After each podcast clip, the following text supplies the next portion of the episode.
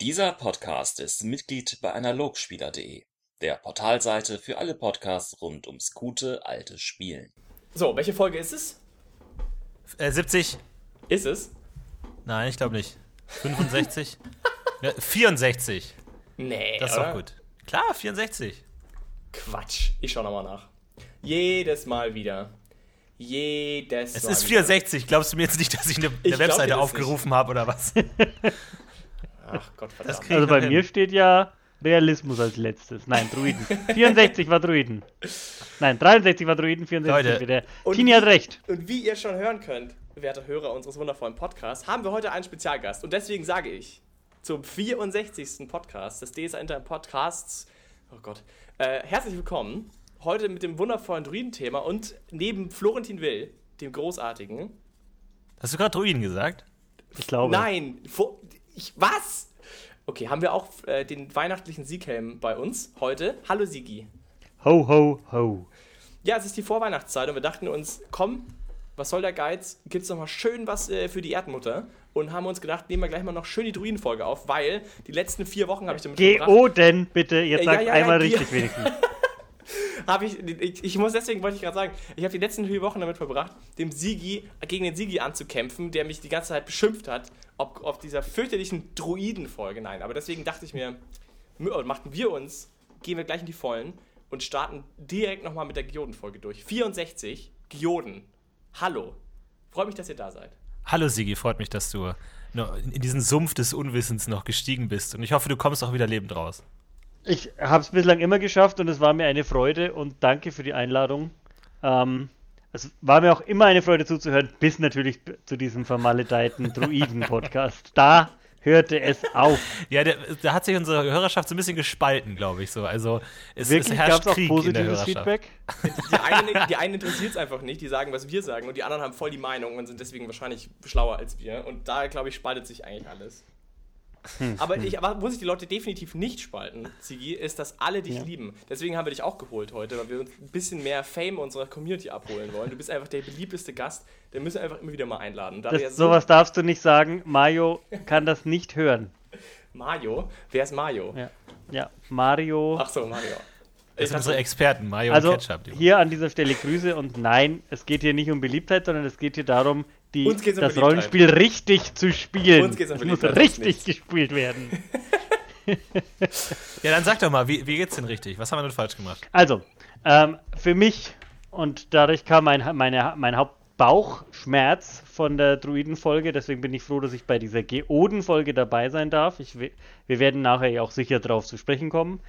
Ähm, Ging es eigentlich darum, dass ihr zwei Hauptthemen verfolgt habt. Das eine Thema war, Gildenmagier sind besser. Da haben wir ja schon über bei dem Hexenthema drüber gesprochen, dass ich da nicht dieser Meinung Was? bin. Wir? Ja, ja. Habe ich schon mal angesprochen damals, ja. Dieses, dieses ewige Thema Gildenmagier sind besser und warum nicht einfach Guardianum, wenn er doch einfach besser ist. Und das andere Thema war, was ihr behandelt habt, äh, Druiden sind eigentlich NSCs. Und bei beiden habe ich mir gedacht, nee. Nee, sehe ich nicht so. Und habe gehofft, jetzt kommen sie dann darüber hinaus und sagen, okay, das ist so und so. Sondern, na, so, kommt, seid da schön dabei geblieben und da war ich dann ein bisschen ähm, impulsiv und habe den Philipp gleich angeschrieben, dass ich an, eine andere Meinung habe und, und ja, daraufhin hatten wir einen sehr schönen Geburtstag, eine Geburtstagsfeier. Ne? ist das machbar, weil ich so, da werden Konflikte mit Geburtstagsfeiern gelöst.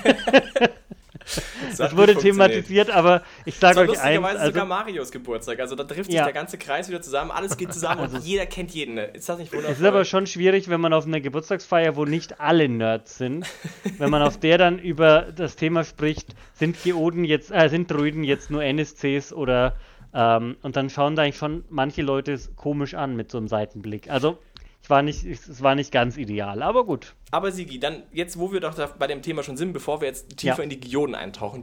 Also ich meine, wir, Ja. fassen die beiden Podcasts zum einen mal deswegen zusammen, weil es natürlich eine gewisse Ähnlichkeit der beiden Parteien gibt. Deswegen macht das jetzt durchaus auch Sinn, glaube ich, im Vornherein Ja. das mal zu klären. Deswegen, was meinst du, also wie, also konkret jetzt auf dieses NST-Ding, wo, wie würdest du das denn anders sehen oder wo würdest du das anders spielen oder wo siehst du denn nicht diese Problematik so sehr, wo wir sie gesehen haben? Bezüglich dieses Also bezüglich des Glaubens zum Beispiel. Das habt ihr angeführt und ähm, ich sehe schon den Punkt, dass ihr gesagt habt, es ist wenig Glaubensmaterial da.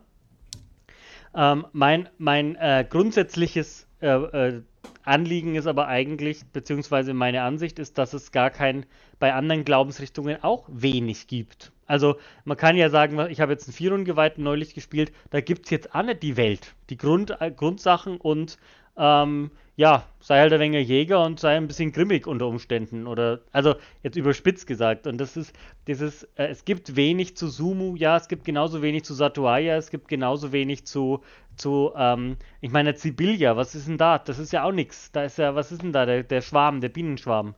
Das ist, ich bin der Meinung, gerade in DSA 4 haben sie das sehr, sehr ähm, vage gelassen und auch dadurch viel Raum gelassen. Ich begrüße das. Ich brauche, wenn man tiefer will oder noch eigene Geschichten und äh, Interpretationen, dann geht man in, mit den ähm, mit einem Vademekum liegt man da wahrscheinlich nicht, nicht falsch, aber im Götterbuch steht zu den anderen meiner Meinung nach auch nicht viel mehr drin.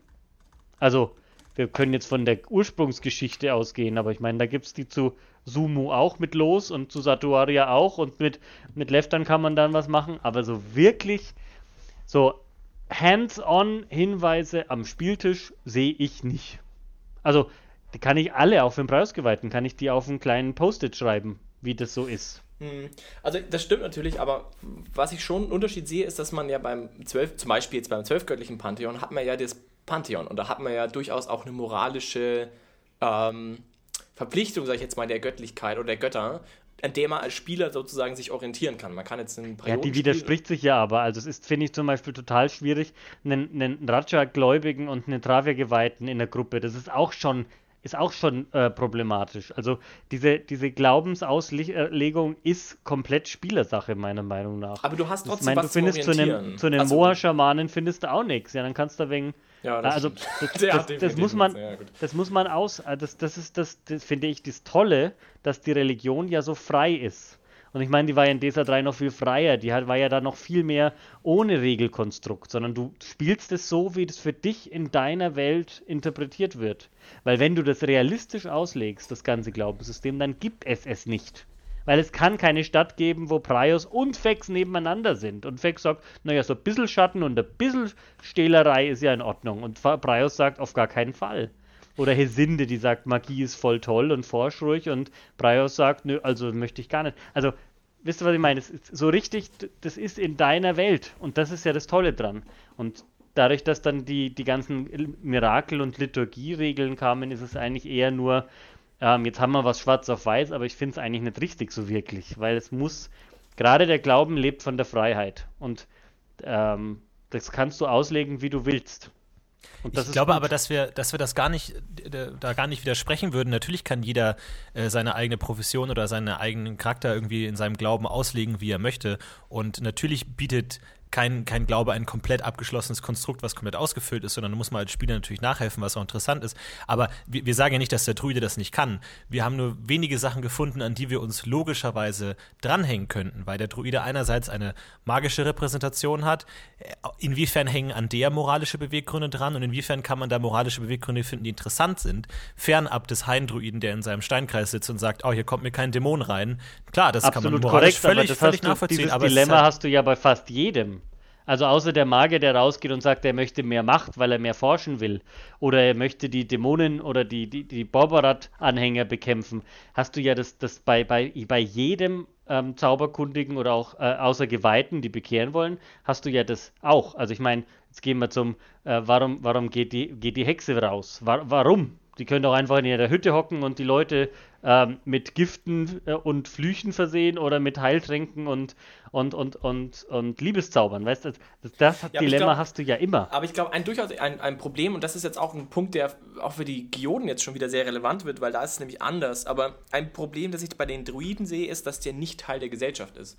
Und demzufolge nochmal wenig, also zumindest ein großer Teil der Druiden, und Ist- demzufolge nochmal weniger Interesse Meinst hat, du jetzt der Gesellschaft des, der, der, der, der zentralen Reiche? Das ist der Achat-Schamane auch nicht. Aber gut, das ist ja auch nichts so. Ja, das aber der- auch, genau, der Moa-Schamane auch nicht. Der hat, Genau, also richtig. die- aber ich meine zum Beispiel eine Hexe ähm, ist zumindest, ich meine, es gibt da auch die einen und die anderen, würde ich sagen, aber da denke ich mal, sind, ist eine Hexe ist per Definition näher noch dran an dem, was sonst Exakt. so passiert in der Welt. Und dem Ja. gefällt es auch leichter zu begründen, warum die Person jetzt ähm, zum Beispiel weltliche Motivationen hat, ähm, Absolut, das Und stimme ich zu. Die sind Druiden- Eremiten und die sind genauso konzipiert. Und jemand, der einen Druiden spielt, der will be bewusst diese Nische ähm, bedienen.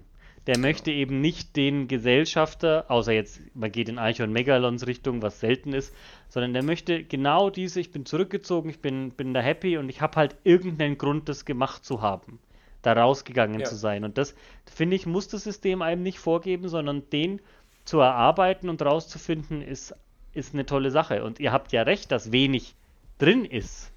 Mein Ansi äh, Anliegen ist ja da nur zu, zu verdeutlichen, dass das meiner Meinung nach bei einem Firnelfen genauso ist. Null, null Möglichkeiten rauszugehen. Warum? Warum soll der Auelf gehen? Steppenelf mit seinem Pony rumhoppeln. Wir haben, wir haben so viele, so viele, also in dem Ding so viele Mö äh, Gründe, dass die da bleiben, wo sie sind. Eigentlich ist der auf Held-Wanderschaft zu gehen, ist das Absurde. Und, ähm, und ich sehe es beim Druiden nicht extremer als bei anderen. Es ist ein bisschen, bisschen ungewöhnlicher, das stimmt, weil der eigentlich seinen Hain hat. Aber ich meine, eine Hexe müsste eigentlich auch bei ihrem Hexenzirkel bleiben und dann auf de, jedes halbe Jahr auf, den, auf die Hexennacht gehen. Ja? Also das ist schon auch unglaubwürdig, dass die dann plötzlich irgendwo anders ist und dann da nicht mehr hingeht zu, den, zu dem heiligsten Ritual. Und das sind ja bei den anderen Sachen, der Magier ist da der, der am weitesten der Studierte ist, der macht doch mal ein Auslandssemester in Brabak, das ist in Ordnung. Die anderen ja eigentlich nicht, die gehen nicht zu einem anderen, die gehen nicht zu einem anderen äh, Zirkel rein und sagen mal Hallo. Also, und das sind, das finde ich, sind die ganzen, sind die ganzen Kulturen, das, es geht da weniger darum, ist das jetzt plausibel, dass der auf Abenteuer geht, sondern es geht mehr darum, warum ist er auf Abenteuer gegangen und da machen eine Geschichte draus. Und deswegen gehe ich gleich in die Richtung NSC, weil ihr habt das damit verbunden. Die gehen ja nicht raus und eigentlich sind sie zu mächtig, habt, war ein Argument. Manche Rituale sind viel zu mächtig und manche Sachen sind viel zu überflüssig und zu schlecht. Und das sehe ich halt, gerade ist der der Reiz dabei, dann da zu schauen, ähm, wie, wie bringt man da eine andere Facette ins Spiel? Nicht nur diesen, ähm, ja, Gildenmagier macht halt ein Guardianum, kennen wir jetzt geil, sondern ja, der Druide kann halt diese Nische entweder gar nicht bedienen oder auf eine andere Art und Weise super krass was anderes machen. Aber Das ist hast schon du spannend. Auch, hast du auch so ein ähnliches Gefühl? Also ich hatte ja auch gemeint, ich habe ein bisschen das Gefühl, dass mir so dieses Alleinstellungsmerkmal auch in der Magie so ein bisschen abgeht, ähm, dass er irgendwie dann doch nicht so extravagante Fähigkeiten hat, die jetzt nur ein Druide hätte, mit ein paar kleineren Ausnahmen, aber jetzt nicht so wirklich markantes, ähm, wie zum Beispiel die Flüche bei den Hexen oder sowas. Sehe ich überhaupt nicht Siehst so. nicht Also so? der, die Herrschaftsrituale, das, das alles, das mit den, mit den Wachsfiguren, die, äh, die, die Ja, Dolchrituale, die, also gerade die Elementarmagie sehe ich eigentlich eher bei den Druiden Aber als bei ja den Magiern. Aber die ist ja bei den Geoden. Ja, eigentlich. ja, ja, du aber dann, die Dann Geoden. sprichst du ja den Geoden ihr Merkmal ab, sag ich Nee, mal. nee, also das, der Geode bedient sich ja aus den zwei Schulen, aber die, die sehe ich, das, also ich sehe ganz klar den, die, die Beherrschung und die, den Elementarismus so als das ist sein Ding und der Magier bedient sich ja, aber ich meine, der Magier klaut von den Elfen, der hat ja von allen Sicht, das ist ja seine Stärke, diese Vielseitigkeit. Aber die Spezialisierung ist da, finde ich, relativ eindeutig, so wie sie bei der Hexe halt eher so Einfluss und, und eh, klar dann die Flüche und Vertrauten und so, ist logisch. Ja, ich weiß, ich, ich stimme dir natürlich zu im Grunde. Ich finde nur irgendwie, äh, ich hätte, mir ich hätte mir gewünscht, dass er halt ein bisschen mit diesem grummeligen äh, Naturburschen vielleicht noch irgendwie ein paar Fähigkeiten bekommt. Das habe ich ja letztes Mal schon gesagt. Ähm, das sehe ich immer noch so ein bisschen so, aber gut, das ist okay. Okay. Also ich wollte nur einen Appell machen, wir haben eine Druidin bei uns in der, in der, in der Gruppe zum Beispiel und ich finde das sehr gut, dass sie eine ist, sie bringt das rein. Man hätte das bestimmt auch in der Richtung Hexe spielen können oder als, als Elfencharakter, aber es muss ja nicht sein. Es muss nicht sein. Sie hat ihr ganz eigenes Potenzial, ihr ganz eigenes Repertoire und ähm, das ist ja das Tolle an DSA, dass man das machen kann. Und sie ist jetzt vielleicht eine aufgeschlossenere, naivere Druidin, so wie sie sie spielt, oder eine, eine wissensdurstige und eine machthungrigere, aber das ist ja egal. Es, ist, es gibt ja dieses Spektrum bei der Klasse. Absolut total. Wir haben ja auch nicht gesagt, dass man keine Druiden spielen kann oder soll. Ich hatte nur den Eindruck, als ich das gelesen hat, dass viele Aspekte, die interessant sind am Druiden, gerade vor allem diese, dieser ganze mystische Aspekt irgendwie ein bisschen kaputt geht, wenn man es durch einen Spielercharakter so subjektiviert und es dann irgendwie in so eine klare Motivation bringen kann. Für mich war das, habe ich es einfach gelesen, so als so eine Art Märchenfigur, der da irgendwie im Dunklen ist oder dann sich irgendwie Leute beherrscht oder irgendwie am, am Adelshof ist und niemand weiß genau woher, wie diese Rasputin-Figur ein bisschen. Und dass es irgendwie alles interessant ist aus so einer warum macht er das? Was ist da los? Der kann so komische Sachen machen und oh mein Gott, hat er mir ein Haar geklaut.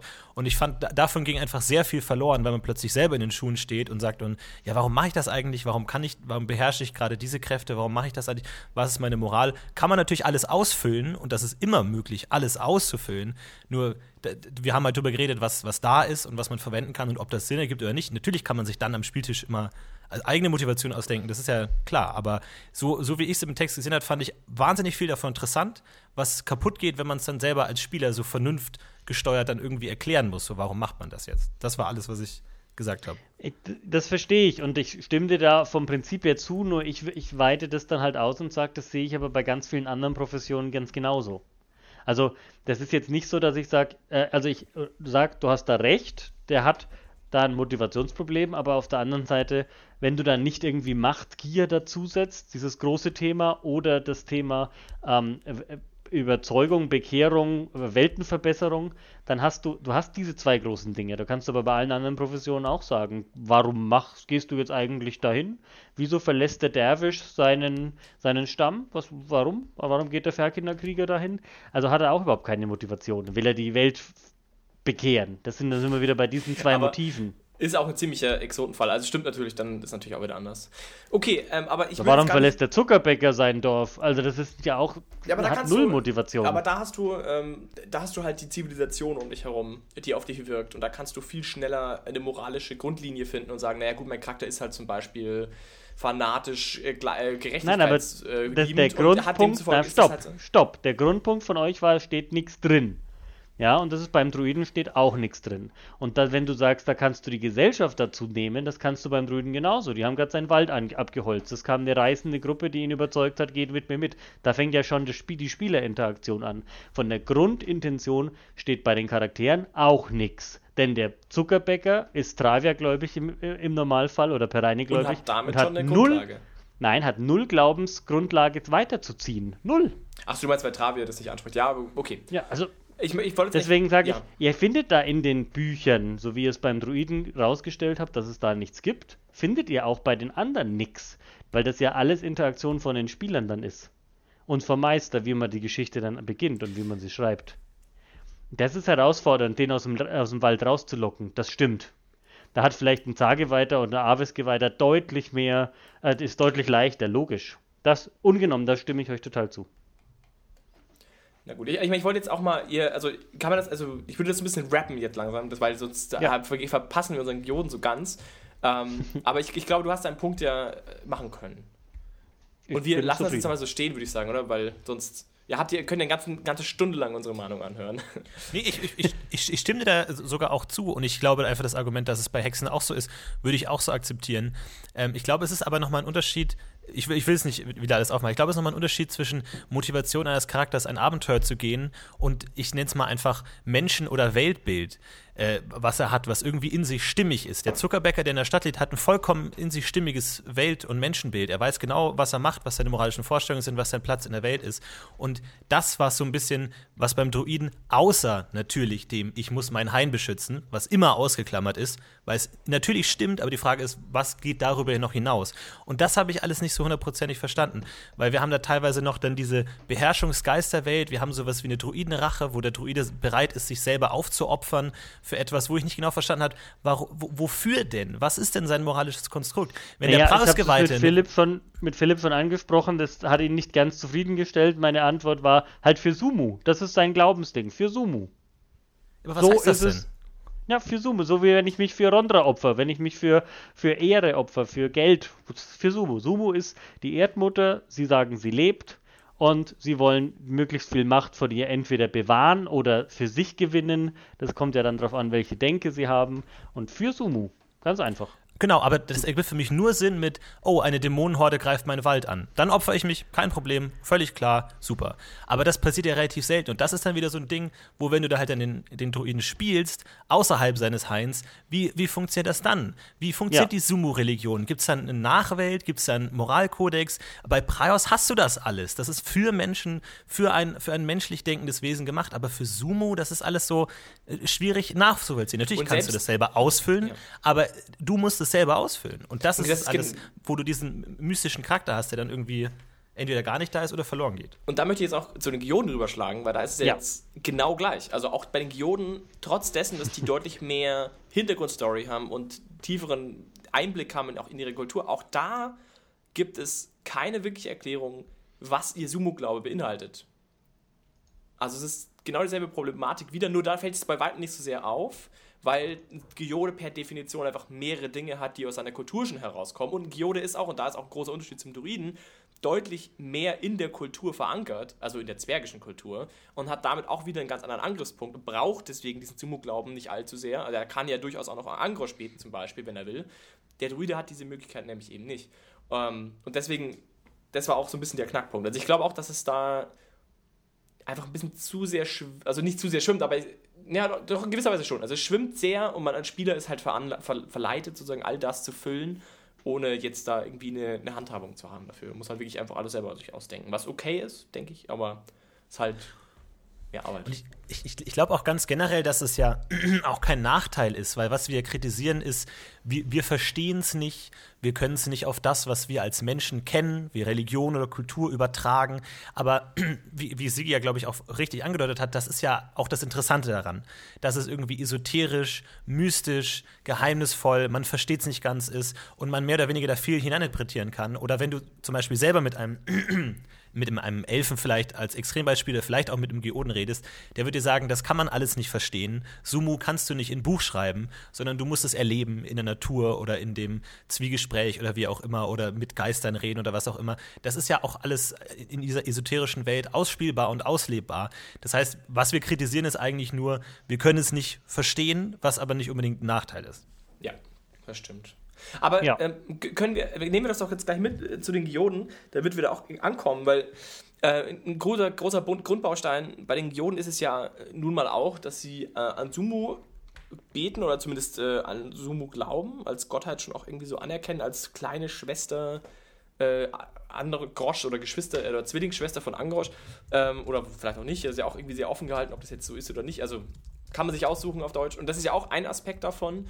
Und an der Ecke ist ja ein, ein Geode dann doch sehr ähnlich wie ein Druide, hat dann aber noch diese ganzen anderen Sachen. Also hat ja zum Beispiel diese ähm, riesige Hintergrundstory mit, den, äh, mit diesen Seelenpflege ähm, und diesem Zwillingsbruder, den sie ja oft verloren haben, die äh, Geoden quasi.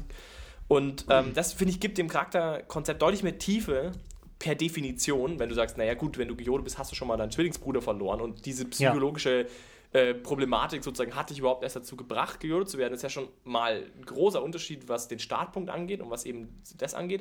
Und auf der anderen Seite hast du ja auch diese große ähm, Fokussierung auf die Elemente und diesen Umgang mit den Elementen, was ja auch nochmal einen neuen Aspekt irgendwie reinbringt. Aber so dieses Kernelement mit Sumu und der Erdmutter, da sehe ich durchaus schon wiederum Ähnlichkeiten. Oder wie seht ihr das? Also wo, wie, wo würdet ihr den Gyun denn ansiedeln ungefähr bezüglich Sumo oder vergleichen verglichen zu den Druiden zum Beispiel? Sigi. Fi- äh, Okay. Ähm, also, ähm, der, der Geode ist, ist von der, vom Startpunkt aus äh, deutlich einfacher zu handeln, weil er ja schon mal einen Bruch in seiner Lebensgeschichte hat. Das ist ganz klar. Der, der, der Druide muss erstmal irgendwie aus dem Hain geholt werden. Und ähm, das ist beim Geoden tatsächlich einfacher. Und dadurch, dass er dann schon gleich in diese feste äh, ähm, Hand von, von seinem, seinem Meister genommen wird, kann man dann das relativ einfach machen. Das ist richtig. Sehe ich auch so. Hat auch, es Ähm, gibt auch zum Beispiel für den Geoden viel mehr Hintergrundgeschichte, also wie sie entstanden sind mit Brändern und so, wie das Ja. alles zustande gefunden hat. Und auch da Die kannst stehen du auch, ganz, ganz die stehen auch direkt in der. Zwergenkultur stehen sie Genau. drin, teilweise komisch beäugt, teilweise inte- integraler Bestandteil. Also das ist, die sind, die sind da, ähm, wie sie halt auch wirklich dann tatsächlich sind, eine, so eine Twitter-Rolle. Die vereinen ja in sich ähm, den Druiden und die Hexe. Das heißt, die sind, die sind beides. Aber warum Und die Hexe? Ja, weil die ja quasi, also die, die, die zwei Schulen, die sie haben, die zwei Varianten, sind ja nichts anderes. Der Dinasumus ist die Hexe und der Herr der Erde ist der Druide. Das ist ja, das ist ja Mhm. genau das. Du kannst als der Geode kannst dich entscheiden, willst du eine Hexe spielen oder willst du ein Druide sein. Ist ja, ist ja ganz klar, die, die Variante Dinasumus ähm, erlaubt dir Vertrau Zugriff auf vertrauten Magie, also kannst du einen Vertrauten dir haben und alles, was die Hexe mit ihrem Vertrauten kann. Kannst nicht die Flüche, dafür bist du die, hast du die geodischen Sachen. Und die Variante Herr der Erde erlaubt dir die Dolchrituale vom Druiden und ähm, gibt dir aber nicht Zugriff auf die Herrschaftsrituale. Also das ist, das ist quasi, du spielst da den Hybriden. Du kannst dir entscheiden, was willst du. Und der Geode hat eine riesen Zauberbreit, äh, Spannweite. Das heißt, der kann aus allem zugreifen. Also der ist, der ist, ähm, ja, ist ja eine der ältesten Magieschulen. Ähm, Wenn nicht sogar die älteste? ich glaube, es ist die älteste. Ja. Also die, die spielbar älteste auf jeden Ja, Fall. ja. Und ähm, dadurch, den haben sie irgendwie so als, der kann alles, ne? Der hat alle Magie erfahren und kann, kann alles ähm, bewirken, was er will. Ich meine, die Spezialisierung ist klar bei Elementen, kann bei Elementen sein, aber wenn man sich's anschaut, der Dinasumus ist ein Heiler, ist ein, ist ein Einfluss, er kann Einfluss, kann, der kann alles. Ja, also Aber auch, auch, da wieder ähm, merkt man, finde ich, sehr, dass er eben kein Gildenmagier ist. Ähm, und das möchte ich nur mal an dieser Ja. Stelle nochmal betonen. Also er kann nicht äh, mithalten, sage ich jetzt mal, in einem pur Effizienzkampf. Äh, ich weiß, ihr hasst uns für unsere Aussagen, aber ich finde trotzdem, das muss man schon auch betonen, das ist nun mal schon ein Aspekt. Ich verstehe versteh die Aussage nicht. Ich, ich widerspreche Also du- zu 100%, weil der, gerade der Geode greift ja auf quasi alles zurück. Mit seinen, seine Rituale sind sehr vielseitig. Er kann, ähm, wie gesagt, auf Hexensachen oder Druidensachen zurückgreifen. Seine Zauberspannweite, er hat eine riesen Zauberliste. Der hat unglaublich alte, mit, mit geringer Verbreitung hat er Zauber. Also ähm, gerade das. Wenn du, wenn du den selber zusammenbaust. Aber ich meine, so die, die Vorlage, ähm, der Zauber, die du bekommst, ist halt ein anderer. Aber es stimmt schon, du hast, also du kannst viel machen, aber es ist halt ein anderer Ansatz, trotz allem, den ich da sehe. Also es ist ja auch okay so, also es soll ja auch so sein. Also es ist jetzt kein Akademiker, sag ich mal, der halt seine Einflusszauber zusammensammelt. Moment, ganz kurz, das, das muss er ganz kurz mal erklären. Sigi. Was meinst du mit, er hat so viele Zauber zur Auswahl? Also nicht die, hatte ich die geodische Repräsentation sehr wenige Zauber nur? Nee, die haben, die haben ziemlich viele Zauber. Und ganz viele auch alte und unbekannte mit, mit Verbreitung 1 und, und also die, die Geoden greifen, ähm, die greifen auf verschiedene Schulen zu. Also jetzt, wie gesagt, das kann von, du bist bei meinem Geoden von Antimagie, gehst über Beschwörung, Dämon, du hast, du hast ähm, elementar natürlich jede Menge, aber du hast auch Heilung, Hellsicht, Herbeirufung, du hast alles, Herrschaft, das, das gibt keinen Bereich Limbus, ist kein Bereich, wo der Ge- Geode nicht vertreten ist. Wobei die. Liste, also die Liste selbst ist nicht so Das lang. habe ich echt ganz anders gelesen. Es ist auch nicht, so- also die, die pure Zauberliste ist nicht so lang, aber es stimmt schon, es sind sehr viele sehr spezielle Zauber dabei. Ähm, also hier auf den, es sind ungefähr, ich weiß nicht, so 10 cm Block. also das ist weniger als beim, äh, beim Gildenmagier, aber das ist ja auch, wie gesagt, das ist ja auch okay. Aber es stimmt schon, er, greift sehr auf sehr Äh, verschiedene es gibt, Sachen es gibt zu. ja nichts, was er, einen Bereich, den er nicht kann. Also das ist vom, vom Prinzip her, ich meine, natürlich kann man sagen, der, ähm, das ist schon richtig, der Geodik ist an sich jetzt nicht so spezialisiert in jetzt Limbus-Zauberei. Das ist richtig. Das ist, da ist der Magier überlegen, wenn er sich darauf spezialisiert. Das, da stimme ich, stimme ich schon zu, aber der, der Geode an sich hat einen, einen sehr breiten Fächer. Mhm, ja, verschiedene Möglichkeiten. Schwerpunkt Elementar, das ist richtig, aber ich meine, da ist in Schaden, Hellsicht, Form, Eigenschaften, Einfluss, Ja. Antimagie, da ist er überall stark. Genau, wenn man so durchschaut.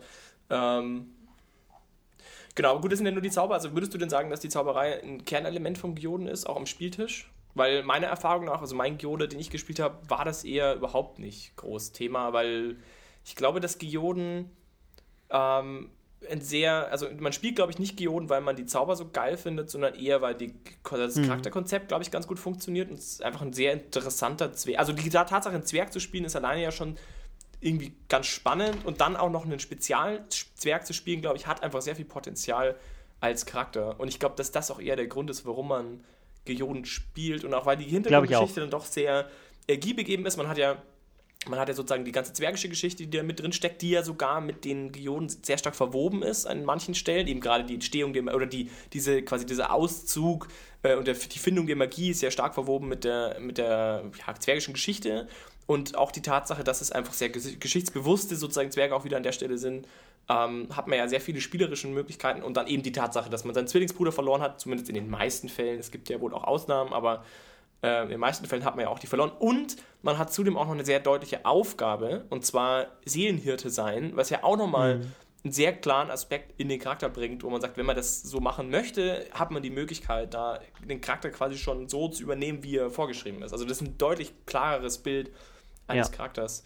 Also, also ich, denke, ich, ich, denke auch, also ich will den Tini äh, nicht das Wort nehmen, er kann gerne einschreiten, Tini, aber ich denke auch, dass man den Geoden nicht spielt wegen der Zauberauswahl, was man bei anderen Klassen vielleicht schon auch macht. Dass man sagt, boah, ich hätte jetzt voll Bock auf Left Hands Feuer, das kann aber nur eine Hexe, okay, dann ähm, gehe ich vielleicht in die Richtung. Also jetzt nur mal was ähm, hypothetisch. Und ähm, beim Geoden ist es nicht so, weil er ja einfach, er hat keine eigenen Zauber. Er hat entweder die Zauber von den Hexen und Elfen und oder vom, vom, vom, vom Druiden und vielleicht Magiern, ja. Also der hat da, der hat da eine, der, der bedient sich aus den, aus den Pools von jedem.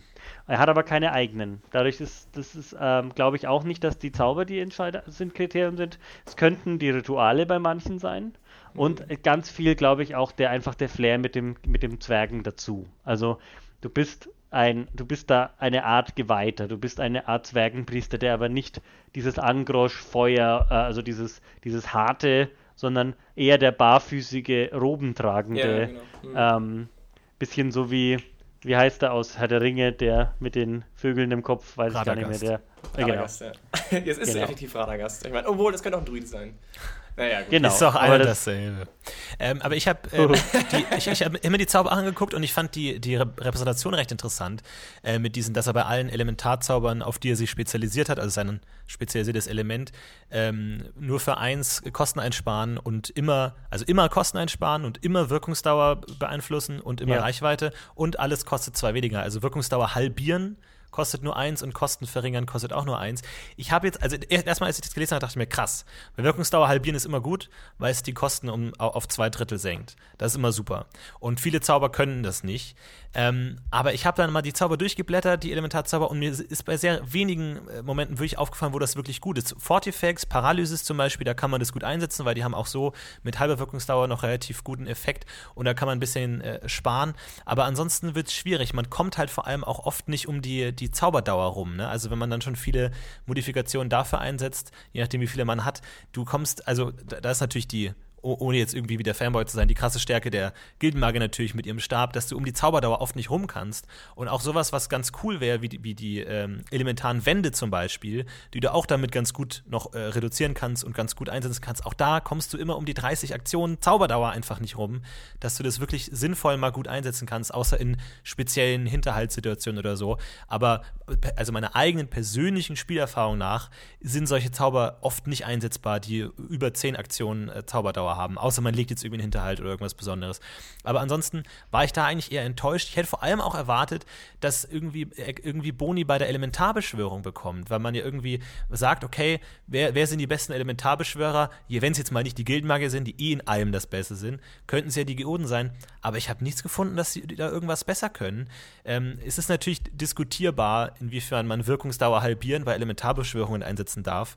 Die haben da immer nur äh, Wirkungsdauer bis zur Erfüllung des Wunsches inwiefern man das halbieren kann. Nicht da könnte man ein bisschen ASP sparen. ähm, aber ansonsten da dachte ich mir da schade, warum, warum ist das denn nicht das, was sie gut können? Ich meine, der Gildenmagier aber kann dann Wo siehst du das denn nicht? Der hat ja die allgemeine Fähigkeit, wenn du jetzt dann nur vom Crunch gehst. Also ich meine, ich würde es am Rollenspieltisch sowieso nochmal ganz anders sehen, weil ja. ich persönlich sehe einen Geoden viel näher am Element, also als Meister würde ich das auch so spielen, als einen vergleichbaren Magier. Ja? Außer er kommt aus Raschtul.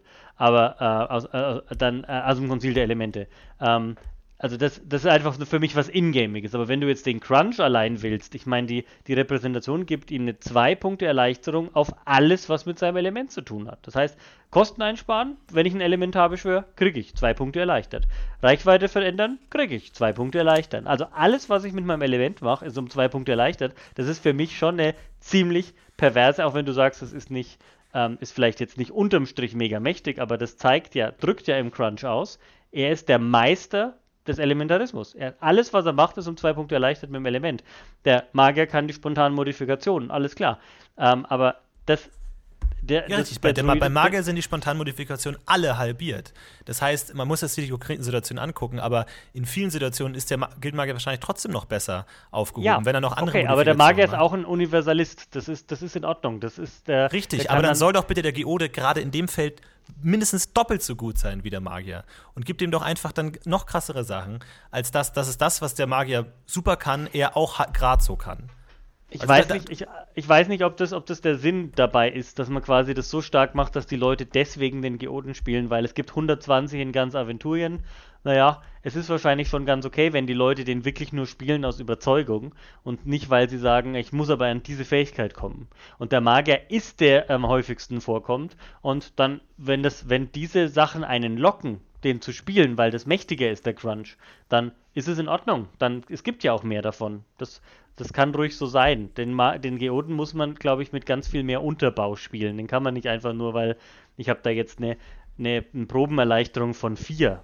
Ich weiß nicht, ob das dann den attraktiver machen würde, den zu spielen. Das wäre faktisch besser als jetzt ähm, das vom Magier, was mit Elementaren äh, ist, aber mich würde es jetzt nicht überzeugen, den jetzt zu spielen, deswegen. Ja, Also ich, mein, muss sagen, also ich, also ich, ich bin da jetzt gerade zwischen, ich stehe mal zwischen euch. Ähm, ich, ich muss aber sagen, meine, ich habe auch viel dieser schon Charaktere gebaut und alles mögliche und Geoden haben habe ich zwar auch schon gespielt, aber habe mich immer so ein bisschen davon abgehalten, das zu machen, weil dieses Alleinstellungsmerkmal, ähm, was seine Fähigkeiten angeht, mir nicht deutlich genug war. Also ich stimme der Stimme auf jeden Fall dem Tini zu und sage, es würde mich auch freuen, genau wie im Druiden außerdem auch, habe ich ja auch schon gesagt, wenn es ähm, da so ein paar Aspekte gäbe, die ihn auch nochmal, was die Fähigkeiten angeht, auszeichnen. Das muss jetzt nicht besser sein, aber einfach, so wie die Hexe eben auch Sachen wirklich bewusst ganz klar hat, die sie nur kann, fällt der Druide da nicht so auf. Was ich ein bisschen schade finde, da würde ich mir so ein paar Kleinigkeiten wünschen. Ich meine, die Rituale vielleicht, okay, können wir drüber reden, aber ähm, ist so. Aber auf der anderen Seite stimme ich auch dem Sigi zu und sage, ich finde auch,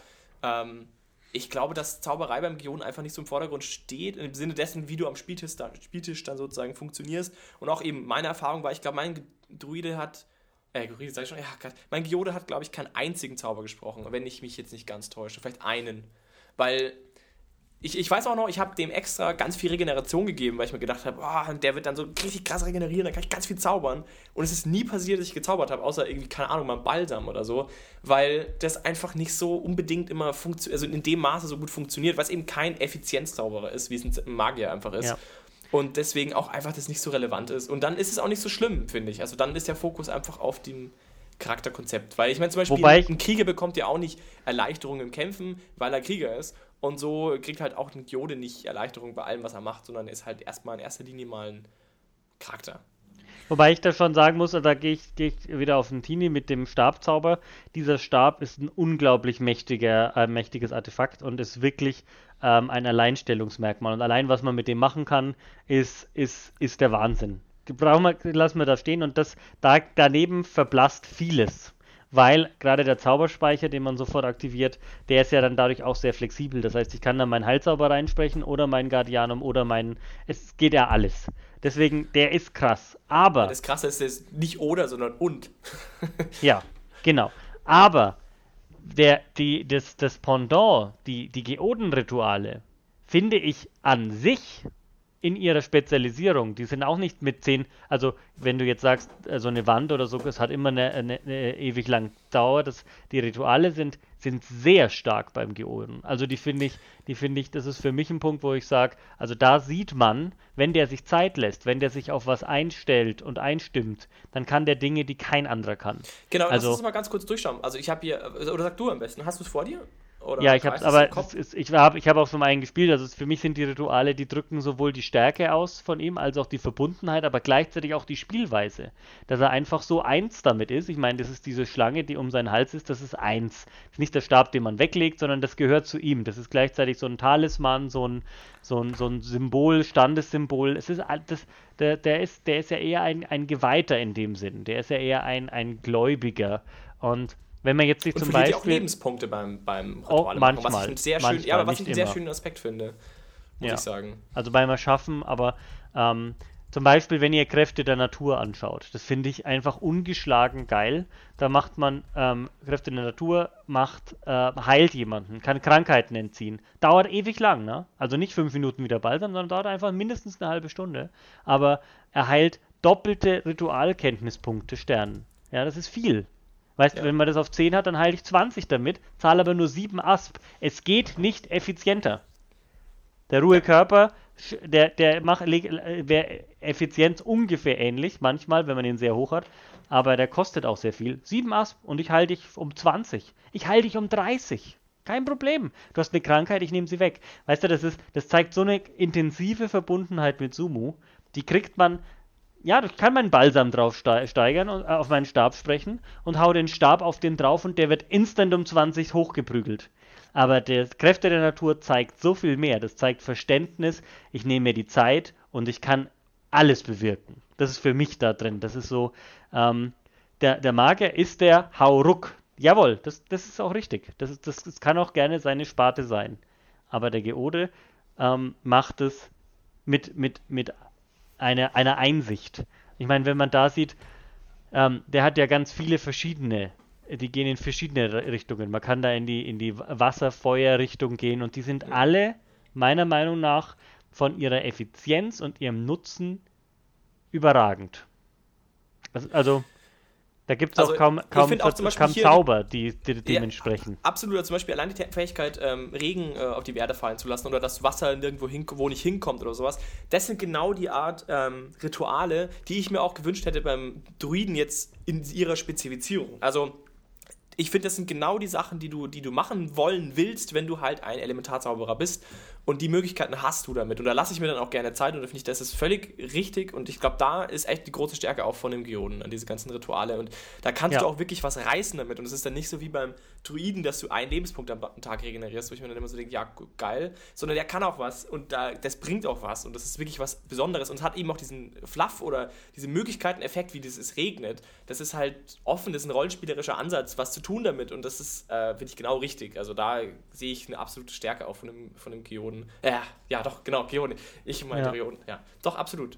Äh, stimmt, stimme ich auch zu. Und ich, ich glaube, dass da eben sehr deutlich wird, wie, wie, unwa also wie unwichtig die Spruchzauber dann da fast Ja. schon sind. Also, Die nimmt er zum Unterstützen, aber wenn er wirklich jemanden heilen will, dann, dann geht er nicht hin und haut einen Balsam drauf oder einen, den nächsten Speichel, sondern dann, dann macht er Kräfte der Natur, wenn er ein richtiger Humusvertreter ist. Oder der, der Erzvertreter, der hat eben dann ähm, den Magnetismus oder Weg durch Sumus Leib, ja. Also da kann man sich schön auch spezialisieren und dann wirklich da so eine Art Meisterschaft haben, weil das Ritual einfach so viel kann. Also das, das kann mehr als einfach ähm, der Zauber, der entsprechende. Und, und das finde ich, da ist es unglaublich gut gelungen, weil die einzelnen Rituale einfach toll sind.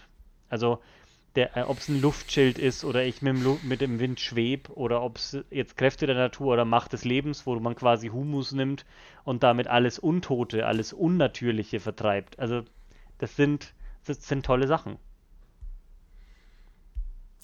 Ja, Und dadurch spiegelt sich auch wieder, weil es für fast jedes Element meistens nur einen R- Zauber gibt, ein Ritual gibt, ähm, spiegelt sich auch wieder, dass die trotzdem andere Sachen lernen. Also der Geode, selbst wenn er sich spezialisiert auf Feuer, wird not, also nicht notgedrungen, aber wird sein Spektrum behalten. Anders jetzt als vielleicht ein, ein Druide, der sich komplett auf, auf äh, Wasser einschießt. Das kann der Geode gerne auch machen, aber bei den Ritualen kommt er gar nicht drum rum.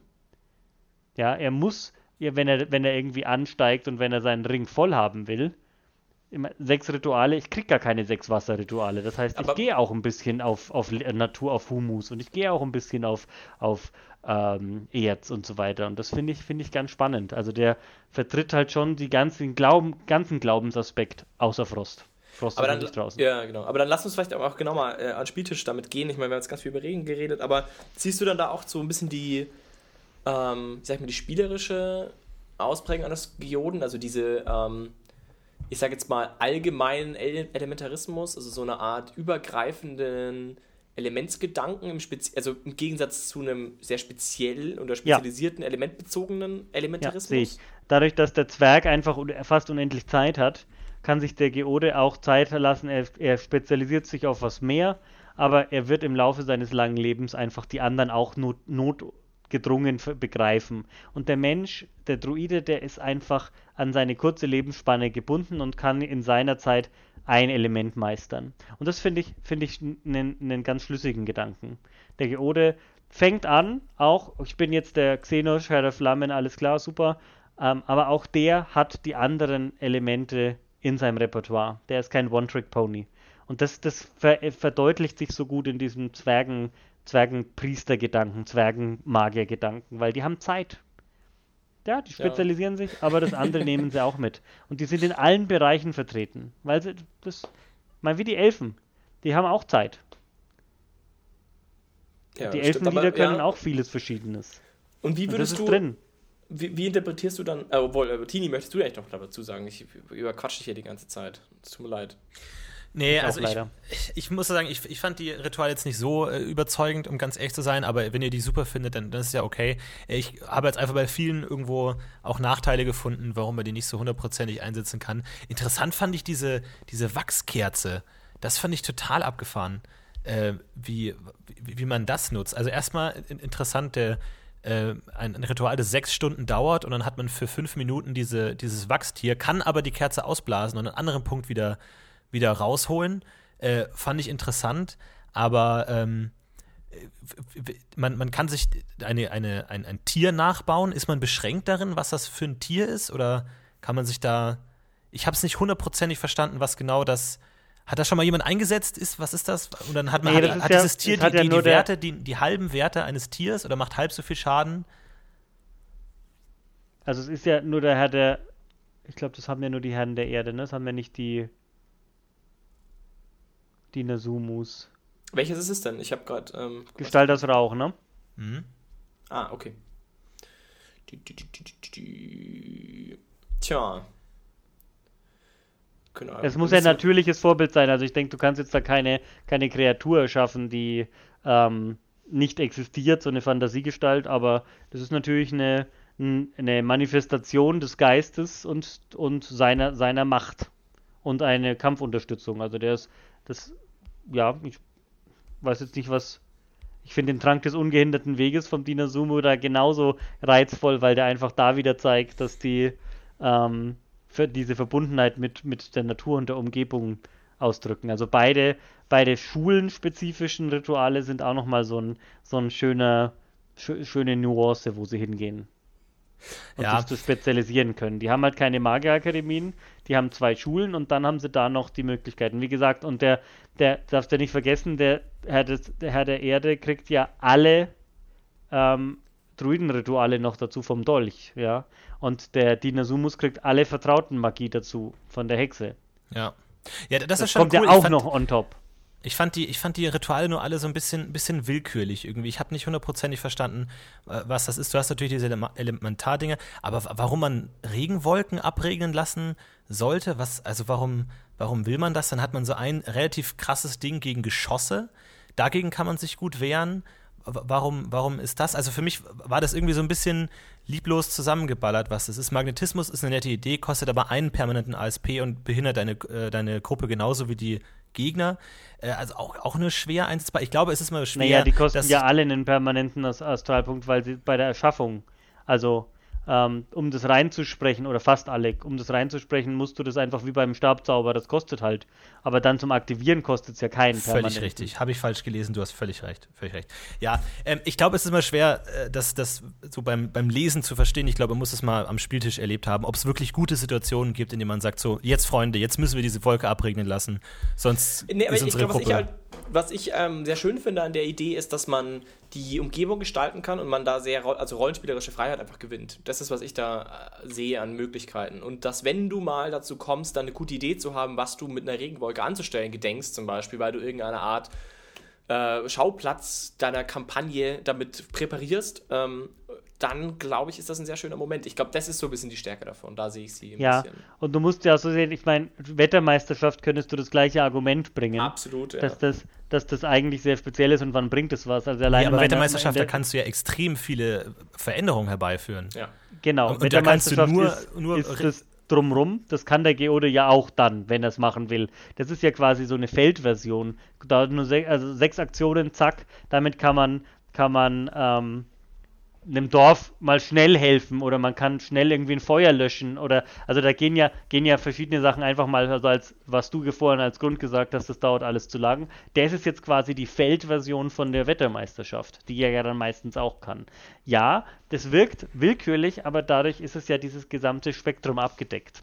Und einfach auch, weil er um zu zeigen, dass er den, äh, die Macht über den Regen hat. Ja, er hat die Macht. Ja. Er kann das. Er kann ich, Wasser bannen, er kann, ist Herr der Flammen, er kann. Ich will, ich will jetzt nicht, nicht, zu sehr haten, irgendwie, das ist alles in Ordnung und es ist ja auch alles cool. Ich dachte mir nur so, im Gegensatz zu den Druidenritualen, wo man gerade bei den Herrschaftsritualen dachte, so, wow, das ist richtig hardcore gut und der ist krasser als jeder Beherrschungsmagier, weil er es wirklich mit einfachsten Varianten jemanden kon kon krass kontrollieren kann. Dachte ich mir jetzt hier, das ist alles so ein bisschen ist nett, manchmal irgendwie Licht zu machen oder ab, irgendwas abregeln zu lassen. Die Heilung ist stark, absolut. Aber irgendwie dachte ich mir noch nicht so, oh geil, das, das will ich machen. Äh, aber ist ja auch, auch völlig okay. Ich möchte jetzt nicht ja. irgendwie wieder Hate aber, aber ich stimme, Also ich habe mir das schon gedacht, gell? Ich habe mir das schon gedacht. Ich habe einige Rituale gelesen und habe mir gesagt, das will ich, genau das finde ich, das drückt es für mich aus. Also ich denke, da sind auch die Spielertypen vielleicht unterschiedlich. Also da habe ich mir, also als ich, als ich das gesehen habe mit, mit, mit dieses Launen des Windes, dass man sich dann damit treiben lässt, dass man ähm, ähm, habe ich mir schon gedacht, oh, das, das reizt mich. Und dann also noch glaub, dieses on top mit den Schulen auswählen. Will ich das Ganze in einem bösen, in einer bösen Art spielen? Ich meine, du kannst ja den mit dem Wasser, Wasser abregnen als Herr der Erde benutzen, damit das Dorf kein Wasser kriegt, ja. Keine, die Felder keinen Regen kriegen. Oder du spielst es als Dinasumus, so damit äh, du, du kümmerst dich um sie und dass die Ernte aufgeht, weißt Also da, allein da gibt es einfach verschiedene äh, ähm, Optionen. Also, ich glaube, ich äh, lerne, also was mir, glaube ich, was glaube ich, man sagen kann, allgemein ist, dass der, der Geode allgemein mehr Tendenzen hat zu einem, ähm, ich sage jetzt mal, geschichtsführenden Charakter, weniger zu einem effizienten Charakter. Also es ist eher ein am Spieltisch rollenspielerisch relevanter. Die ganzen Fähigkeiten scheinen mir auch immer mehr darauf zu, zu deuten. Ich glaube auch ein Geode ist einfach mitunter einer der ineffizientesten Charaktertypen am Spieltisch es sein? kommt halt immer darauf an, das ist die alte Diskussion, die wir führen, was bedeutet Effizienz und was, welche, also dem, welche in, Probleme Kontext. soll man denn lösen? Was macht einen Charakter genau, mächtig? Ja. In der Regel, also so wie ich das jetzt auslege, und das ist ja auch nicht ein Nonplusultra, sondern einfach nur ein Aspekt von solchen Professionen, die wir besprechen, ist, wie gut er in einem normalen Abenteuer regelmäßig aufkommende Probleme lösen kann. Das sind natürlich alles tolle Sachen und wir haben ja auch beim Ingrim-Geweihten gesagt, cool, dass der Lavaströme lenken kann, ist cool, aber die Wahrscheinlichkeit, dass du das jemals einsetzen wirst, ist relativ gering. Deswegen natürlich ist das mächtig, aber als DSA-Spieler hat man äh, vielleicht irgendwann ein Gefühl, mit welchem Problem es man denn tatsächlich zu tun hat in einem Abenteuer. Auch äh, PR, äh, sag ich mal, jetzt Sachen, die nicht direkt auf Kampf und möglichst viel Schaden zufügen kann, sondern irgendwie, keine Ahnung, Objektmagie, Sachen zusammenkleben. Das kann auch manchmal interessant sein oder sowas. Und da habe ich mir jetzt einfach bei manchen Sachen gesagt, ist nicht so, so, so, mein Ding. Aber ist ja auch völlig okay. Es muss ja nicht immer ja. alles auf, auf, wir müssen das Abenteuer auf effektivste und schnellste Möglichkeit genau. lösen. Ich wollte gerade sagen, ich glaube, dass die Fähigkeiten von Geoden sehr gut funktionieren zwischen so Problemfällen. Also ich glaube, so um, zur Ausschmückung des, des Alltags. Eben zum Beispiel, dass du Regenwolken einsetzt, um halt irgendeinen rollenspielerischen Punkt klarzumachen, glaube ich, kann ich mir durchaus schon vorstellen. Ähm, dass du das im Kampf oder in irgendeiner Art konkreten Problemsituation wirklich nutzt, ist jetzt auch fragwürdig, außer dass du vielleicht ein Feuer löscht. Und auch da, ob das jetzt wirklich so hilfreich ist im Sinne von dessen, ob der Meister wirklich, also ob du nicht sowieso eine andere Möglichkeit gehabt hättest, das Feuer zu löschen, sei mal dahingestellt. Ich glaube, es ist einfach ein rollenspielerischer Aspekt, den du ja. da ans Spieltisch bringst.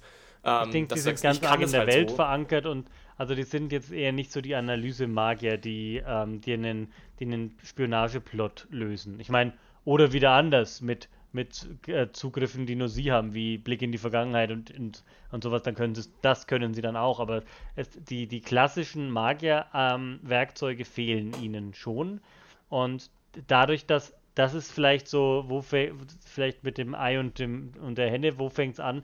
Ähm, weshalb ist es so? Ich denke, ganz viele Abenteuer sind darauf ausgelegt, dass ein Magier irgendwie dabei ist, weil man, wenn man irgendwas Magisches braucht, das ist doch oft ein Odem, ein Analyse, dann ist es doch oft vielleicht ähm, äh, also es sind, sind solche Dinge eher. Und dann ähm, ist, eh, kann er ein, ein Geode, aber auch oft eine Hexe nur, oder ein Elf oftmals nur so eine Supportrolle einnehmen, weil die, diese Hauptarkan-Aufgabe ist oft vom Magier einfach ähm, auszufüllen. Und das ist aber, finde ich, eher ein Abenteuerproblem als ein, ein ähm, spieltechnisches Problem, weil wenn ich weiß, ich habe nur einen Geoden in der Gruppe und das ist mein einziger Caster, dann muss ich als Meister entweder das anpassen oder ich stelle sie vor Herausforderungen, die halt einfach deutlich schwerer sind oder anders. Aber ähm, aber wie, wie gehst du denn jetzt zum Beispiel mit dieser äh, Hintergrundstory zu diesem ähm, Seelenverlust um? Ist das für dich eine Sache, die, also dass dein Bruder gestorben ist äh, Ja. und deine Schwester? Muss es immer ein Bruder sein? Ich glaube, es muss immer ein Bruder Ja, sein. müssen immer Männer sein. Bruder, ja. Ja. Ähm, wie, also wie, wie, wie würdest du das äh, sehen? Ich finde es einen schönen Aspekt in der Hintergrundgeschichte so verankert, aber ich kann mir gut vorstellen, dass es dann am Ende gar nicht so die Rolle am Spieltisch einnimmt, weil das natürlich schon eine sehr große Sache wäre, wenn jetzt jeder Geodenspieler das ähm, stark auch spielt. Und es steht ja auch drin, dass quasi jeder Geode zumindest unterbewusst auch genau das auch quasi als grundlegendes Problem seines Lebens auch irgendwie wahrnimmt. Ähm, dann denke ich mir aber da, also ich finde, ich kann mir nicht vorstellen, dass alle Spieler das dann auch in dieser Stärke so umsetzen. Und ich weiß auch von mir, dass es nicht so war. Dass ich eigentlich schon auch Lust hatte, einen sehr in sich ruhenden Geoden zu spielen, weil ich finde, zum Geodentum passt auch eine sehr in sich ruhende Rolle sehr gut. Aber das speist sich dann so ein bisschen mit diesem, ja, aber du hast deinen Bruder verloren und eigentlich bist du ein Wrack. So ein bisschen. Also wie, wie würdest du dieses, diesen Konflikt so angehen? Würdest du sagen, passt schon, kriegt mal hin oder Na, das ist ja die Herausforderung für den Spieler, denke ich mal, dass, dass, dass der das ausspielt, wie, wie er sich das überlegt hat, beziehungsweise wie das auch im Abenteuer dann relevant wird. Also ähm, ich denke, das lässt ganz viele Möglichkeiten offen. Immer ein bisschen melancholisch den, den Kontakt suchen zum Spirituellen, ähm, versuchen sich irgendwie geistig zu vervollständigen oder sagen, ähm, meine Aufgabe ist jetzt eine andere, ich habe dadurch eine Feuertaufe erhalten und kann für andere da sein, weil ich diesen Schmerz gefühlt habe, versuche ich bei anderen den Schmerz zu nehmen. Ich finde, es gibt ganz viele ähm, Öffnungsmöglichkeiten, was sich ja auch wieder in der, Schul äh, der Schulenspaltung zei zeigt, dass du dann einfach sagst, ja, ähm, die, die es halt nicht so gut verkraftet haben, versuchen dieses Loch zu, zu füllen mit der Suche nach Macht und Kontrolle. Und die anderen, die das Leid sich zu Herzen genommen haben und vielleicht verarbeitet haben oder immer noch verarbeiten, die kümmern sich um die Bedürfnisse von anderen. Also da, da gibt es ähm, ganz schöne, ganz schöne Möglichkeiten. Und es kommt ganz auf die Kampagne an, wie es der Meister anspielt oder wie es der Spieler selber ähm, herausholt und was er da, was er damit macht. Aber die, die Grund, die Grundproblematik ist da und das, dadurch gibt es ja von, von Haus aus Spiel und, und, und einen guten Startpunkt, finde ich. Und die Idee dieser Seelenqueste ist sozusagen, dass man am Ende davon sozusagen diese Trennung überwunden hat. Das kann auch rein nee, nee, nee. symbolisch, psychologisch sein oder es, hat das irgendeine.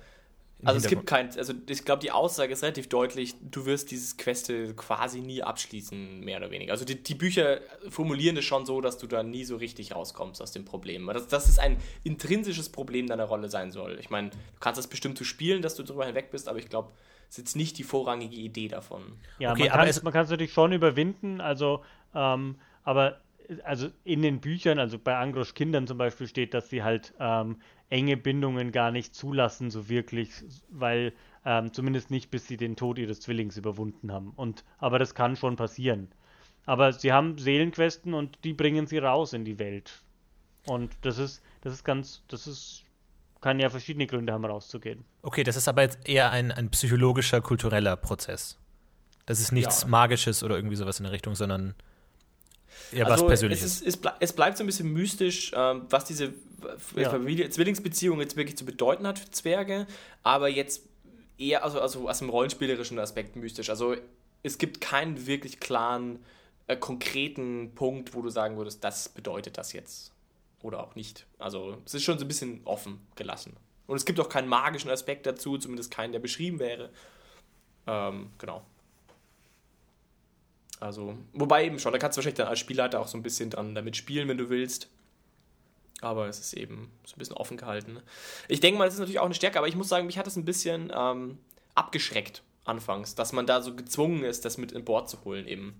Aber wenn du das, wenn ihr das jetzt nicht so kritisch seht, okay, aber es war halt so ein bisschen so, ja, da ist schon ein ganz schön großer Problemfall, sag ich mal, im Charakter Ja. eingesetzt, dem, dem man si- sich nicht wirklich verwehren kann. Also das ist genauso wie ich zum Beispiel auch Meeresangst für wehren, Zwerge halt- allgemein schwierig finde, weil ich denke mal so, vielleicht möchte ich aber einen Fischerzwerg spielen, das geht jetzt einfach gar nicht, was irgendwie so untypisch für DSA ist, wo Dinge einfach nicht gehen.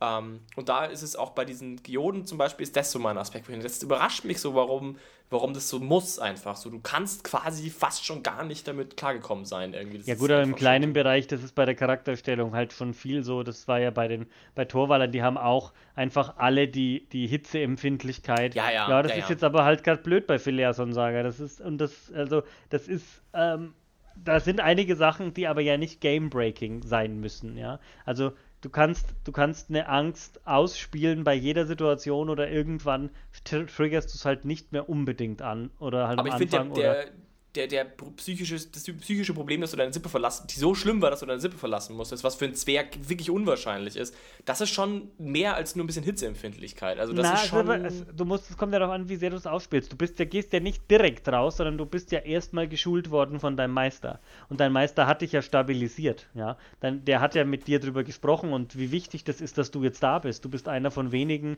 die für die Geschichte der zwergischen Kultur einfach ähm, absolut relevant sind. Also du wirst ja nicht, du verlierst ja nicht deinen Bruder und wirst raus, also gehst raus in die Welt als völliges Wrack, sondern du wirst ja erstmal unterstützt. Und das ist ja diese, diese, diese, ähm, der Ausgangspunkt, den du hast. Dann wie du, wie du dann draus aber es gehst. ist trotzdem Teil deines Selbstbildes und das, also du kommst ja nicht umhin. Du also du kommst ja nicht umhin, Verlust. festzustellen, dass dein ganzes Dasein darauf ba Ab, basiert, dass absolut, dein aber das hast du ist. auch als Firnelf. Das ist auch ein exotischer Charakter. Das hast du auch als Auelf, der das Salasandra verlässt. Das sind, das sind einfach Abwägungen. Das muss so gut, wichtig sein, dass er auf diese Reise geht mit den Helden. Dass der Auftrag muss so relevant sein. Der geht jetzt nicht irgendwie Blümchen pflücken für, für den Nachbarsbauern, sondern das muss schon eine Relevanz haben und das macht da den Reiz aus. Wenn du, wenn du jemanden spielen willst, der, der die, die, Welt kontrolliert, der die, die Mächte der Elemente beherrscht, dann, dann muss der ähm, ne, einen Grund haben, einen Anlass zu gehen. Und das haben, hat jetzt der, der, der, der Bürgerssohn, der jetzt gern Ritter wäre, weniger. Der kann, der kann das machen, ja. Und der, und der Magier, der sagt einfach immer mehr Macht, immer mehr Forschung, das ist, das ist einfach. Und beim Geoden ist es komplexer und das ist der Reiz. Aber wenn ich es richtig verstanden habe, ist ja dieses, äh, diese Seelenqueste eher eine zwergische Angelegenheit. Das, das, die Geoden-Tradition ist nur eine Reaktion darauf, dass die, die nicht klarkommen mit dieser Trennung, die werden geoden. Ne, aber nee, auch, nee, wo der Bruder, wo der Bruder verstirbt. Also, genau, aber, es, ähm, aber nicht, nicht alle von denen der Zwillingsbruder stirbt, werden geoden. Mehr oder weniger schon. Also ich glaube, es ist nicht, natürlich nicht 100%, aber es ist schon so ein bisschen so angelegt. Ähm, vor der Feuertaufe stirbt, also sehr früh stirbt sozusagen. Also ich glaube, es gibt keine, ich habe jetzt nirgendwo gelesen, ob das jetzt jeder oder die meisten oder so, aber ich hatte das schon so verstanden, dass äh, das immer ein sehr, sehr schlimmer äh, Fall ist und demzufolge auch relativ oft dann darin resultiert, dass die dann gehen. Okay. hm. Und, aber ich meine, die können ja auch da bleiben, ja. Also die, die sind ja auch in der Zwergengemeinschaft integriert. Es ist ja jetzt nicht so, dass die Zwerge alle dann ausgestoßen werden. Also die sind ja bei den Feuertaufen vor, äh, vor Ort. Die ein Geode ist bei einer Feuertaufe vor Ort, wie der Angrosch-Priester. Also das ist schon eine Einheit. Also die, ich meine, wir reden hier von 120. Der eine Spieler-Druide, äh, ist sowieso die Ausnahme. Und die sind alle in ihren Clans. Die, die Geoden sind entweder in den Clans oder in der Nähe in irgendwelchen Hainen und ähm, die, die kümmern sich um den, um den, um den, um die Gemeinschaft. Ja, also die heißen ja Seelenhirten, die sind ja nicht die Seelenhirten von den Menschen draußen oder von Gareth, sondern von, schon von ihrem Clan. Die mögen halt nur diese Gemeinschaft nicht so sehr, weil sie diesen Verlust erlitten haben, was ihnen halt den, diesen Story-Hook gibt. Ähm, ich- ich- an der Stelle, Entschuldigung, ja? Entschuldigung, ich, ich, worauf ich, was ich nur verstehen möchte, ist, ursprünglich haben diese beiden Dinge, diese Seelenqueste oder diese Seelenproblematik und das Geodentum nichts miteinander zu tun. Oder, oder Genau. wu- wurden die auf, auf Grundlage dessen gegründet, sondern es, es gibt diese elementaren Kräfte, die manche Zwerge haben, und es gibt dieses generelle kulturelle Problem, dass Zwillinge sich eine Seele teilen. Und aus, auf irgendwelchen kulturellen Wegen gab es dann eine Verbindung, dass die Geoden, die diese magischen Kräfte haben, sich um die kümmern, die und die ausbilden, die nicht mit dieser Trennung klarkommen. Weil was, was, mich, was ich so komisch fand, ist, dass sich das nirgendwo in der Repräsentation niedergeschlagen hat, diese, diese, diese Seelensuche oder sowas. Manche Rituale heißen Seelenfeuer, aber am Ende ist es ein Flimflam. Aber ich habe nicht ganz verstanden, wo jetzt da diese Verbindung ist. Weil ich meine, du bist ja dann als Geode, hast du diese ganzen magischen Kräfte und diese elementare Macht, weil dein Bruder gestorben ist. Und ich habe nicht ganz verstanden, was, was da jetzt die, die Verbindung ist genau. Also ich, ich glaube, einerseits ist es magietheoretisch ein bisschen schwierig zu argumentieren, warum man jetzt eine magische Begabung hat, weil sein Bruder gestorben ist? Oder haben alle Zwerge eine magische Begabung und nur Also- die, der, deren Bruder stirbt, kommen in die Ausbildung? Also ich habe es nicht ganz. Andersrum, ich glaube so rum, wenn dein Bruder, also wenn du grundsätzlich seelische Probleme hast, kommt, ist es ja hochwahrscheinlich, ist sehr wahrscheinlich, dass du mit Gionen zu tun hast. Und wenn du dann auch noch magisch bist, ist es kann es passieren, dass er dich als äh, Gelehrten, äh, also als, als Lehrling aufnimmt. Ich glaube nicht unbedingt, dass der Tod deines Bruders in irgendeiner Art und Weise deine magischen Fähigkeiten beeinflusst, weil es gibt ja durchaus auch magische Zwerge, die zum Beispiel Gildenmagier sind, auch ganz bekannte.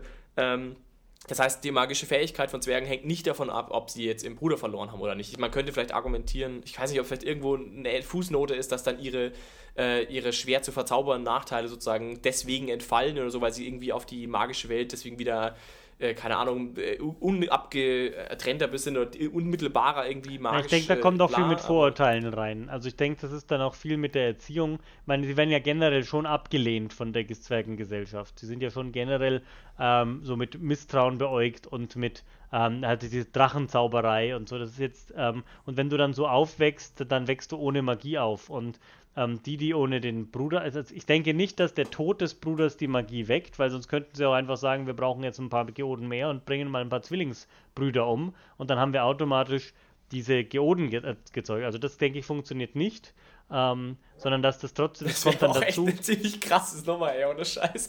Ja, also Irgend so ein kleiner Clan, der sagt, boah, Leute, ihr braucht erstmal ein paar Gioden, komm, bringt mal die ganzen Jungs da hin. Eben, also das, das, das, das, das ist nicht der, der, Punkt, sondern du hast halt von vielen, äh, von den wenigen äh, Zwer äh, Zwergen, die geboren werden, sterben noch ein geringerer Prozentsatz und ein noch kleinerer Prozentsatz davon hat dann auch noch eine arkane Begabung. Und das und dadurch, dass der dann da ausgebildet wird gleich von Anfang an, baut sich dieser Nachteil gegen Magie gar nicht auf, weil der damit mehr, gleich in Berührung kommt. Also ich denke, das ist das, der Punkt. Und du, bist ja als Geoda auch Seelenhirte und kümmerst dich dann um die verbleibenden Brüder und hast dann von deinen zehn Leuten, um die du dich ja kümmerst, dann checkst du, dass einer magisch begabt ist und bildest den dann aus, sozusagen, grob. Genau. würde sich ja wahrscheinlich auch um alle anderen kümmern, Ja, genau. die irgendwelche, Ja. genau, irgendwelche äh, Kleinigkeiten haben. Oder Das heißt, das, das heißt, ein Geode ist auch automatisch so eine Art Therapeut per se. Der Er sich ist um, auf jeden Fall ein Priester, er hat Ja, ja, priesterliche definitiv. Aufgaben. Ja, genau. Deswegen wollte ich jetzt auch gerade noch sagen, wie ist denn das mit dem Thema Angrosch? Weil ich meine, für Zwerge ist natürlich der Angrosch-Priester oder überhaupt der Angrosch-Glauben ein sehr elementarer. Ähm, wie kommt jetzt da Sumo ins Spiel? Weil ich muss sagen, das ist schon sehr außen vor. Man liest nirgendwo, dass die Zwerge jetzt irgendwie einen ausgeprägten Sumo-Glauben hätten. Das heißt, die Geoden pflegen ein, eine Art Spezialglauben, der schon sehr nischig auch für Zwerge ist und haben trotzdem, tr trotz allem, die Möglichkeit bei so Sachen wie dem, äh, bei der, dieser Feuertaucher eben dabei zu sein. Äh, Wo Ja. ich mir denke, wie passt das denn zusammen? Also warum? Relativ einfach, weil man, wenn man Sumo als Übermutter nimmt, ja, das ist die Übermutter, von dem alles, von der alles kommt. Und so sehen es ja die Geoden.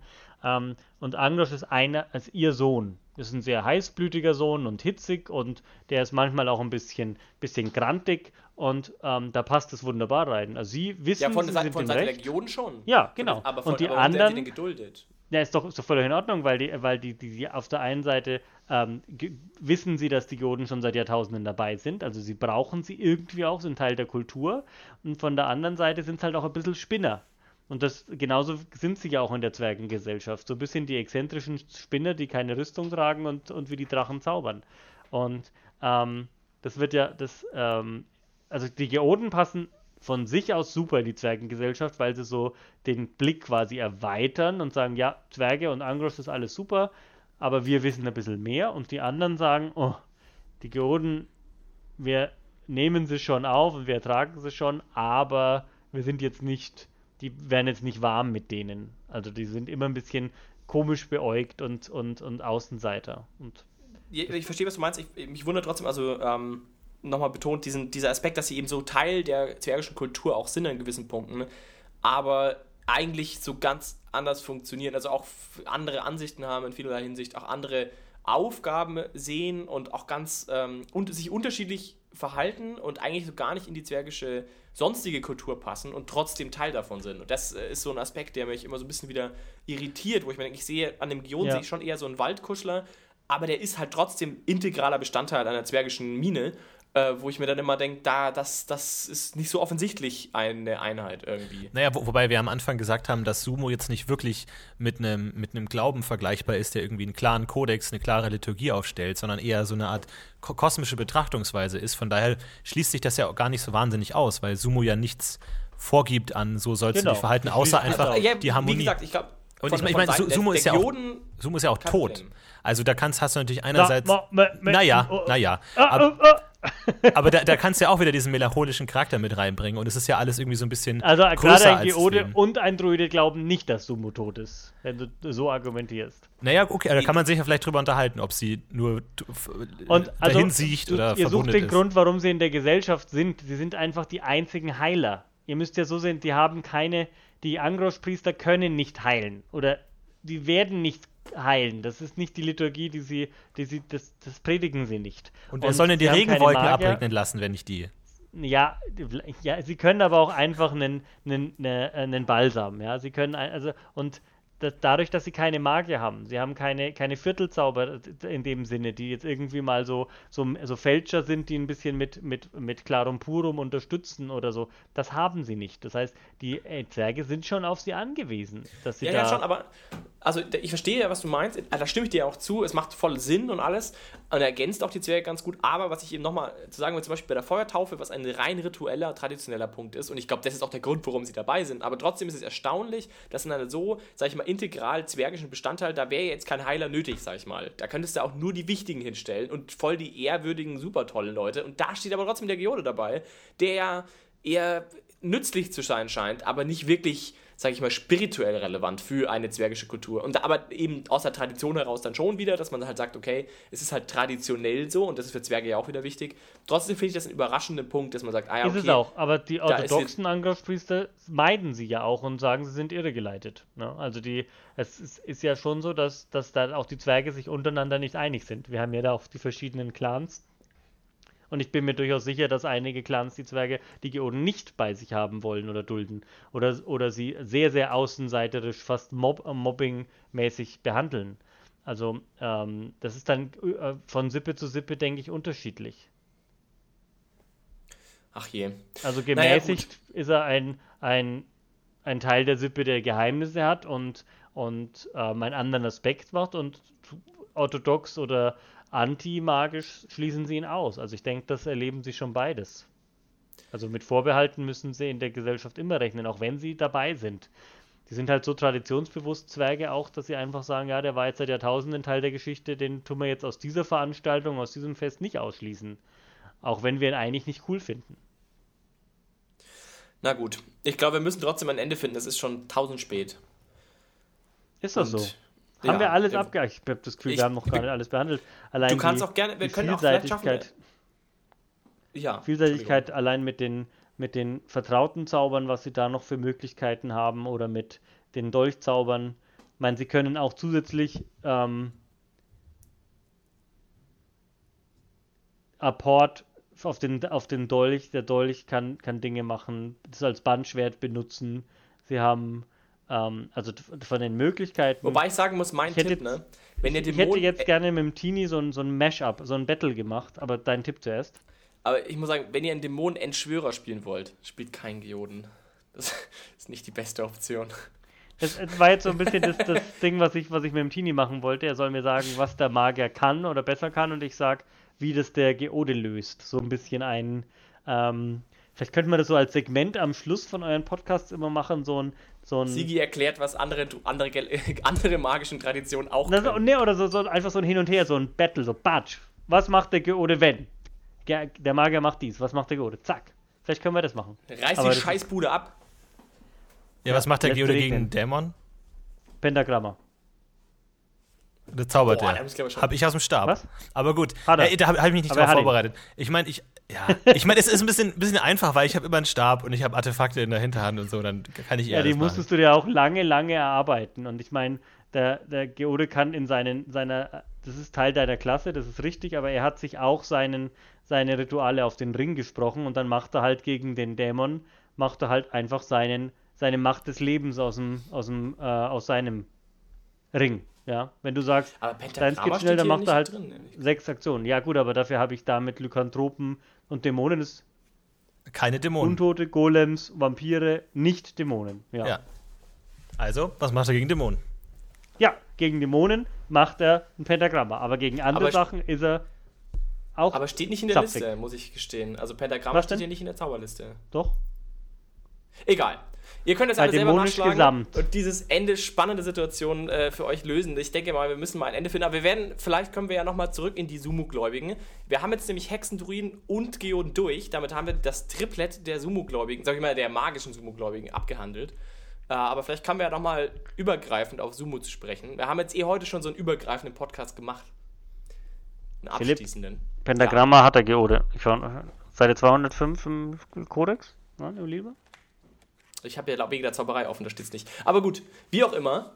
Ähm, belassen wir es dabei, ist ja auch egal.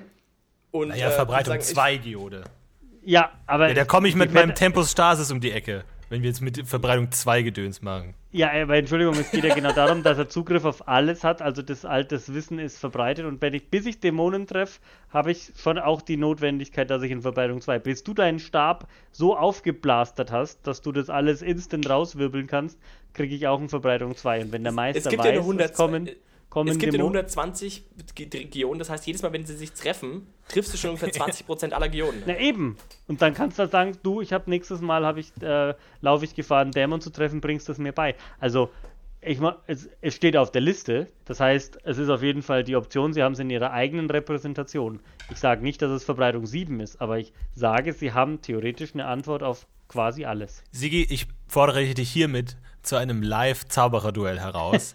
Wir legen eine AP-Anzahl fest und dann baue ich einen Gildenmagier und du einen Geoden. Und dann kannst du mir am Ende mal erzählen, ja, aber er ist rollenspieltechnisch total interessant zu spielen. Naja. Ja, das werde ich dir dann auch erzählen. Aber es geht ja auch, dass, dass du dann aus deinem, aus deinem Magierstab, dass du mir dann zwei Ignifaxus reinhaust und dann sagst, yeah, ich bin voll geil, dann sage ich dir, na, das ist ja wunderbar. Aber ja, aber siehst du die Regenwolke da oben? Ha! die lasse ich schön Ja, abregnen. Du kannst aber nach dem kannst du kannst du nicht, das kannst du einfach nicht gehen. Dann kann ich mit einer Hexe dich einfach verfluchen und du bist blind und findest mich nicht mehr mit deinem Ignifaxus. Ja, aber also, ist es doch wichtig, was welcher am meisten Spaß macht und mit welchem Ja, die Gruppe eben. am besten harmoniert. eben und das ist ja eindeutig der Geode. Ganz eindeutig. Ach Mensch, Kinder, ähm, hab mich sehr gefreut heute alle. Sigi, war super, dass du dabei warst, glaube ich. Und jetzt haben alle großen Freunde der Sumo-Gläubigen jetzt einen Fürstreiter und du hast noch mehr Freunde. Ja, oder nicht. nicht Also es ist, es ist ja jetzt auch meine Meinung heißt ja jetzt nicht, repräsentiert ja nicht alle. Ich bin nur, ich wollte jetzt nur so ein bisschen einen Gegenpol geben zum ähm, und zu diesem Gildenmagier-Fanatismus, den ihr vertretet und ähm, Bitte? Was fin- mir, was finde, das, finde das schön, dass auch die Stimme der Vernunft hier zu Wort kam. Was wir aber machen müssen, ist eine, ist eine Folge über Elementarismus oder Elementare und so. Und dann werden wir uns auch Steht der, schon ganz oben auf meiner Liste. werden wir uns der großen Frage widmen, was ist das coolste Element? Und da bin ich sehr gespannt und da wird es heftige Battles geben und ich bin bereit. Und jetzt sagst du ja noch gleich, wer ist der beste Elementarist und es ist ja eindeutig der Magier aus, aus dem Konzil der Elemente. und Ja, wenn es so ist, tut mir leid. Ich habe die Regel nicht geschrieben. Wobei Raschtun ist auch ganz nett. Naja, gut. Wir wünschen euch alle ein Naja, frohes gut. Weihnachten und entspannte Weihnachtszeit. Kommt mal wieder runter. Ich hoffe, wir konnten euren Blutdruck ein bisschen Schön erhöhen. war's. Ansonsten äh, macht's gut. Tschüss. Macht's gut. Frohes Spiel. Macht's gut. Ciao. Ciao.